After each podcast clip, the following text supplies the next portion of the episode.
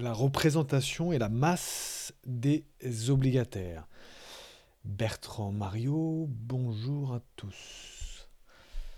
Donc aujourd'hui, la représentation et la masse des obligataires. Si la société émettrice d'obligations choisit d'appliquer le chapitre 7 de la loi du 10 août 1915 sur les sociétés commerciales, si après la loi de 1915, et spécifiquement les articles 470 à 470-19, qui, rappelons-le, ne sont pas d'ordre public. À cet égard, euh, il faut se reporter à l'article 100-14, alinéa 2 de la loi de 1915. Une organisation spécifique de la représentation des obligataires sera prévue. Donc si la société émettrice d'obligation choisit d'appliquer le chapitre 7 de la loi du 10 août 1915 sur les sociétés commerciales, de l'émission des obligations, intitulé comme cela, et spécifiquement les articles 470-1 et 470-19, une organisation spécifique de la représentation des obligataires sera prévue. La masse des obligataires.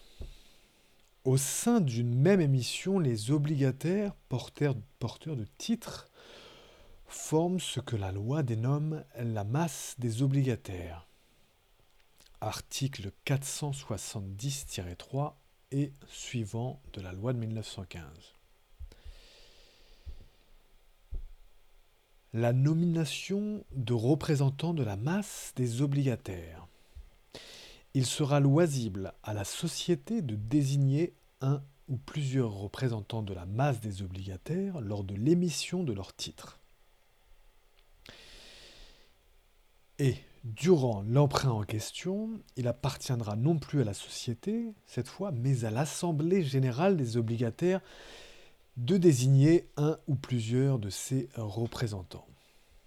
Cela pourra être fait donc à tout moment. Je vous invite à cet égard à vous reporter à l'article 470 4 premièrement 470-4 premièrement qui dispose un ou plusieurs représentants de la masse 470-4 des obligataires peuvent être désignés, de la masse des obligataires, peuvent être désignés par la société lors de l'émission ou pendant la durée de l'emprunt par l'Assemblée générale des obligataires. 470-4, premièrement.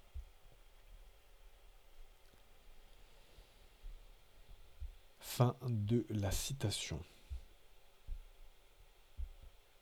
Pour aller plus loin, donc l'article 114, 100 pardon, 100-14 alinéa 2 de la loi de 1915 qui dispose l'article 100-14 de la loi de 1915 qui dispose.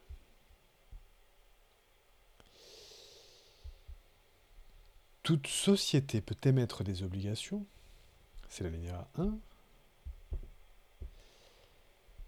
Et l'alinéa 2 dispose les articles 470-1 à 470-19 sont applicables à toute émission d'obligations par une société. L'acte d'émission de ces obligations peut cependant déroger à ces dispositions. Article 100-14, alinéa 2, fin de la citation de la loi de 1915, bien sûr. Ensuite, article 470-3 et suivant de la loi de 1915. On va pas tous les citer, mais on va juste citer l'article 470-3, qui est court, qui dispose Les obligataires porteurs de titres faisant partie d'une même émission, 470-3, forme une masse organisée conformément aux dispositions qui suivent. 470-3 de la loi de 1915. Fin de la citation. Ensuite, article 470-4. Premièrement, on l'a déjà cité, donc on ne va pas le reciter une nouvelle fois. Donc article 470-4.1 de la loi du 10 août 1915 sur les sociétés commerciales telles que modifiées.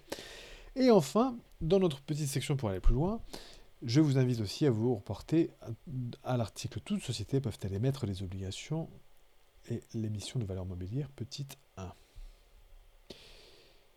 Et dedans, vous verrez notamment les, les choses concernant l'aspect dérogatoire de, des articles dédiés aux obligations dans la loi de 1915.